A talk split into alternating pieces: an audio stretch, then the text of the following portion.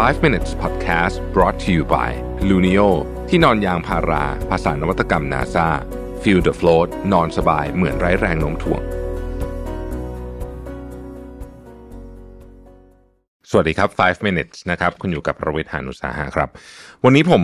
เอาหนังสือเล่มหนึ่งมานะครับหนังสือเล่มนี้นะฮะ My Short Note นะครับซึ่งเป็นหนังสือของอออาจารย์นพดลนะฮะอาจารย์นพดลออกหนังสือเยอะมาก รู้สึกก่อนหน้านี้แกเพิ่งออกเล่มหนึ่งอ่านจบแล้วแต่ว่าลืมชื่อไปแต่ว่า อออาจารย์นพดลเป็นคนที่ขยันเขียนหนังสือมากนะครับ เล่มนี้เป็น short note ที่น่าสนใจมาก เพราะว่าอาจารย์เนี่ยเหมือนกับว่าเวลาอาจารย์แกอ่านหนังสือใช่ไหมฮะแล้วแกก็สรุปหนังสือมานะฮะเป็นข้อๆนะครับ ถ้าใครฟังพอดแคสต์อาจารย์นพดลก็อาจจะคุ้นๆกันอยู่ละแต่อันเนี้ยแกย่อแบบสั้นเลยนะฮะเราก็เลยได้แบบเนื้อเนื้อสุด ๆ เลยนะครับ ผมอยากจะหยิบเล่มหนึ่งมาที่อาจารย์สรุปแล้วผมผมชอบหนังสือเล่มนี้นะฮะแล้วก็จำได้ว่าอ่านนานมากละนะฮะแล้วก็เออลืมๆไปแล้วแต่พอได้อ่านสรุปอีกทีหนึ่งของอาจารย์ก็เลยเอออยากจะมาแบ่งแบ่งปันให้ทุกท่านนะครับ หนังสือเล่มนี้ชื่อว่าหนังสือจงคบค้ากับความร่ำรวยอ่านะครับจงกับความความร่ำรวยนะครับ คุณจิมคิมเป็นคนเขียนนะฮะมีอะไรบ้างนะครับ35 ข้อคิดของอาจารย์นพดลนะครับ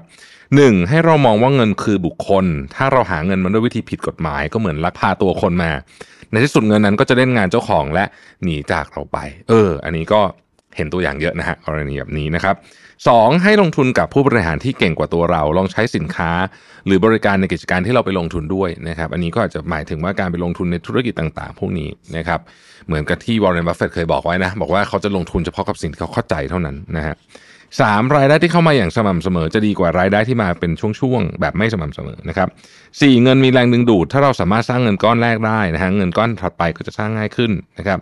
ห้าในจังหวะที่คนส่วนใหญ่รู้สึกว่าเสี่ยงมากที่สุดนะครับ กลับกลายเป็นจังหวะที่มีความเสี่ยงน้อยที่สุดนะครับอย่างเช่นถ้าหุ้นมันตกแบบตกมากๆมากๆ แล้วแต่มันเป็นหุ้นที่ดีเนี่ยนะ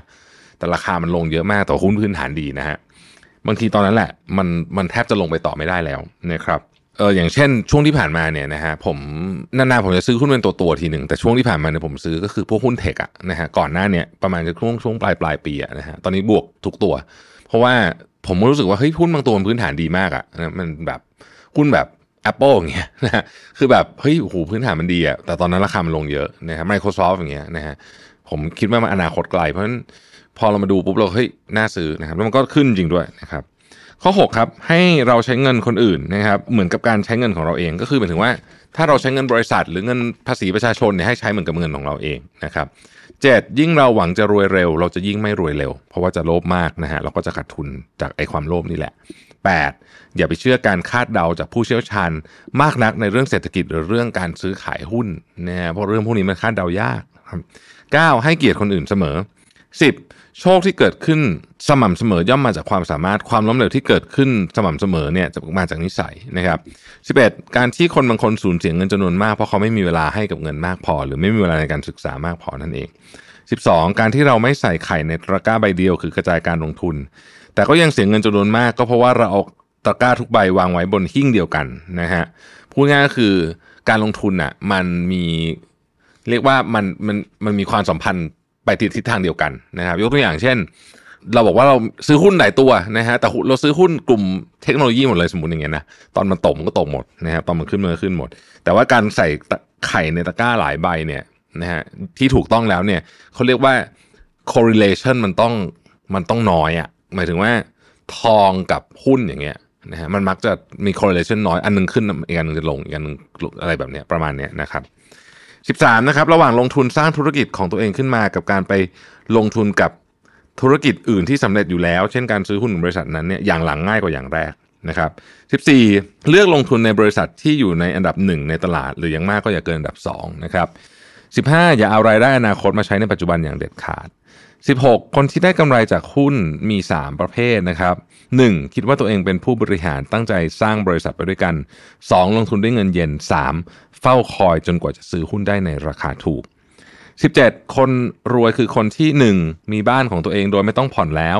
2. มีรายได้เกินค่าเฉลี่ยของคนในประเทศ 3. ไม่เดือดร้อนถึงแม้ว่าไม่มีรายได้มาเพิ่มนี่คือนิยามของคำว่าคนที่รวยแล้วกันนะฮะ 18 ทรัพย์สินเท่ากับเงินลงทุน คูณอัตรากำไร คูณระยะเวลานะฮะมันต้องมีอย่างใดอย่างหนึ่งที่เยอะหรือ 2 อย่างที่อะไรถ้ายิ่งเยอะทุกอย่างก็จะยิ่งดีนะครับ19 ถ้าเราอยากเพิ่มทรัพย์สิน เราต้องมีความสามารถ 4 ประการ 1. หาเงิน 2. เก็บเงิน ไม่ใช้สุรุ่ยสุร่ายนะครับ 3. รักษาเงินนะฮะ 4. ใช้เงินให้เป็น 20. อย่าลงทุนในธุรกิจ ที่เกี่ยวข้องกับสงคราม ปืนอาวุธบุหรี่เหล้าหรือยาเสพติดหรือธุรกิจสีเทาต่างๆนะครับ21 การประกันภัยนะครับไม่ใช่การออมเงิน แต่เป็นการป้องกันความเสี่ยงนะฮะเพราะฉะนั้นไม่เหมือนกันนะฮะการออมเงินการป้องกันความเสี่ยงเป็นคนละเรื่องกัน 22 เวลาไปไหนแล้วอยากซื้อของใหม่ๆ ให้คิดว่าของนั้นไม่นานก็จะกลายเป็นขยะในบ้านเรา 23 เวลาอ่านข่าววิเคราะห์เศรษฐกิจให้ระวังคนเขียน ว่ามีแรงจูงใจทางการเมืองหรือไม่นะฮะ24 กด 5 ข้อหากต้องการมีเงิน 100 ล้านนะครับ 1. มีความตั้งใจอยากจะเก็บเงินให้ได้ร้อยล้าน 2. นะฮะเขียนประโยคการเก็บเงินให้ได้ร้อยล้านติดไว้บนโต๊ะนะครับ 3. เลิกใช้บัตรเครดิตสุรุ่ยสุร่าย 4. ทำบัญชีแยกประเภท 5. สร้างเงิน 10 ล้านให้ได้ก่อนนะครับ 25 นี่ที่ดีคือ 1. ไม่เอามาเพื่อการบริโภค 2. เรามีรายได้แน่นอนเพื่อจ่ายคืนนี้ 3. สามารถนำเงินไปสร้างกำไรได้มากกว่าดอกเบี้ยที่ต้องจ่ายนะครับ26 เวทมนต์7ประการในการหาเงินนะครับ 1. ทิ้งนิสัยที่ทำให้เราเป็นคนไม่น่าคบ 2. อย่าลังเลที่จะขอความช่วยเหลือ 3. เสียสละเล็กๆน้อยๆเพื่อเป้าหมายที่ยิ่งใหญ่ 4. บันทึกการลงทุนและความคิดที่เกิดขึ้นนะครับ 5. มีเป้าหมายระยะยาว 6. อย่าคิดว่าเราต้องได้รับความรักจากทุกคน และ 7. อย่าคิดว่าตัวเองมีเวลามากพอนะครับ ข้อ 27 พนักงานบริษัทจะรวยได้จาก 2 วิธีคือ 1. ทำงานอย่างจริงใจเหมือนเป็นกิจการของตัวเอง 2. เก็บเงินให้ได้มากกว่า 20%ของรายได้และนำไปลงทุนนะครับ28 เราสามารถเจรจาต่อรองกับธนาคารได้นะฮะ29 นักบัญชีไม่จำเป็นต้องเป็นนักลงทุนที่ดีเสมอไป 30 เกณฑ์การลงทุนที่ดีคือ 1. ถอยห่างจากงานที่หาเงินได้อย่างรวดเร็วเกินไป 2. อย่าลงทุนกับสิ่งที่ส่งผลเสียต่อชีวิต 3. ไม่ทำงานที่ไม่ลงทุน 4. หาเงินซื้อเวลาห้าไม่ไล่ตามซื้อ 6. หากลงทุนในภาวะวิกฤต ให้ซื้อหุ้นตามมูลค่าอย่าโลภ 7. หุ้น 5 ปี อสังหาริมทรัพย์ 10 ปี 8. เลือกลงทุนในบริษัทอันดับที่ 1 หรือ 2 เท่านั้น